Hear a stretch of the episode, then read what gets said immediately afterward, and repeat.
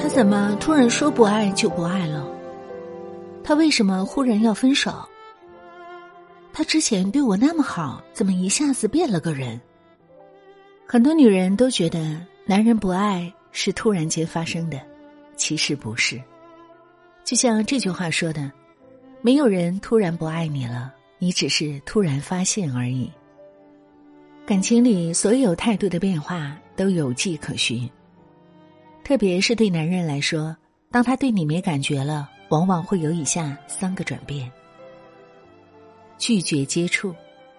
有句话说：“如果一个男人爱你，他的眼睛里就会有疼惜；如果不爱，全身就只剩冷漠无情和抵触。”当他开始变得拒绝接触你，说明他对你已经没有感觉了。想想热恋期的时候，他一见面就想抱你、亲你、摸摸你的小脑袋、捏捏你的脸。就算走在众目睽睽的大街上，也要跟你十指相扣，毫不避讳把对你的喜欢向全世界炫耀。私下两个人独处，他也总是黏着你，你走到哪里，他跟到哪里，眼睛就像落在了你身上，视线对你寸步不离，一举一动、一言一行都是对你的在意。可是后来呢，他开始排斥你。有意和你拉开距离，不再拥抱你、亲吻你，就连牵你的手，眉头都皱得老高，一脸的不情愿。和你坐在同一张沙发上，中间也隔着一大段三八线。哪怕是在微信上聊天，他都爱搭不理。他的眼睛里有世间万物，却唯独没有你。每每投向你的目光，都没有昔日的温柔，只有无尽的空洞。身体反应暗藏着一个人的情感态度，他传达出的信号最诚实、最具说服力。因此，当他的身体都开始拒绝你的时候，说明他心里真的没有你，不喜欢你了。没有耐心。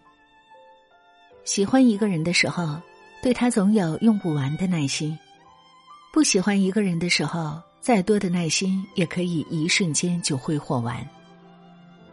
开始变得不耐烦，大概也是对一个人失去感觉的表现。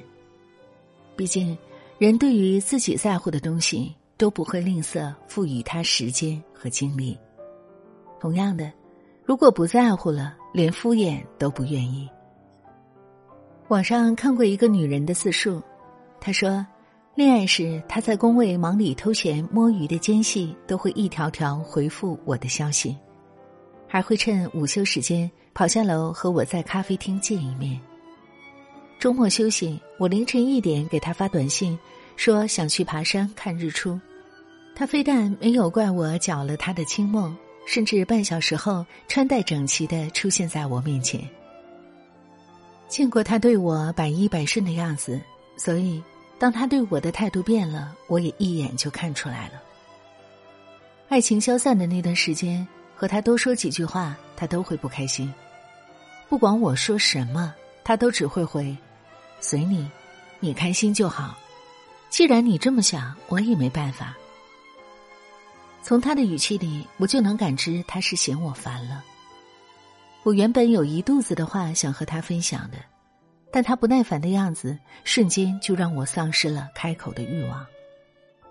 每次被敷衍的时候，我也一点点的。在收回自己的喜欢，因为我知道，所有不被回应的热情都应该及时撤退。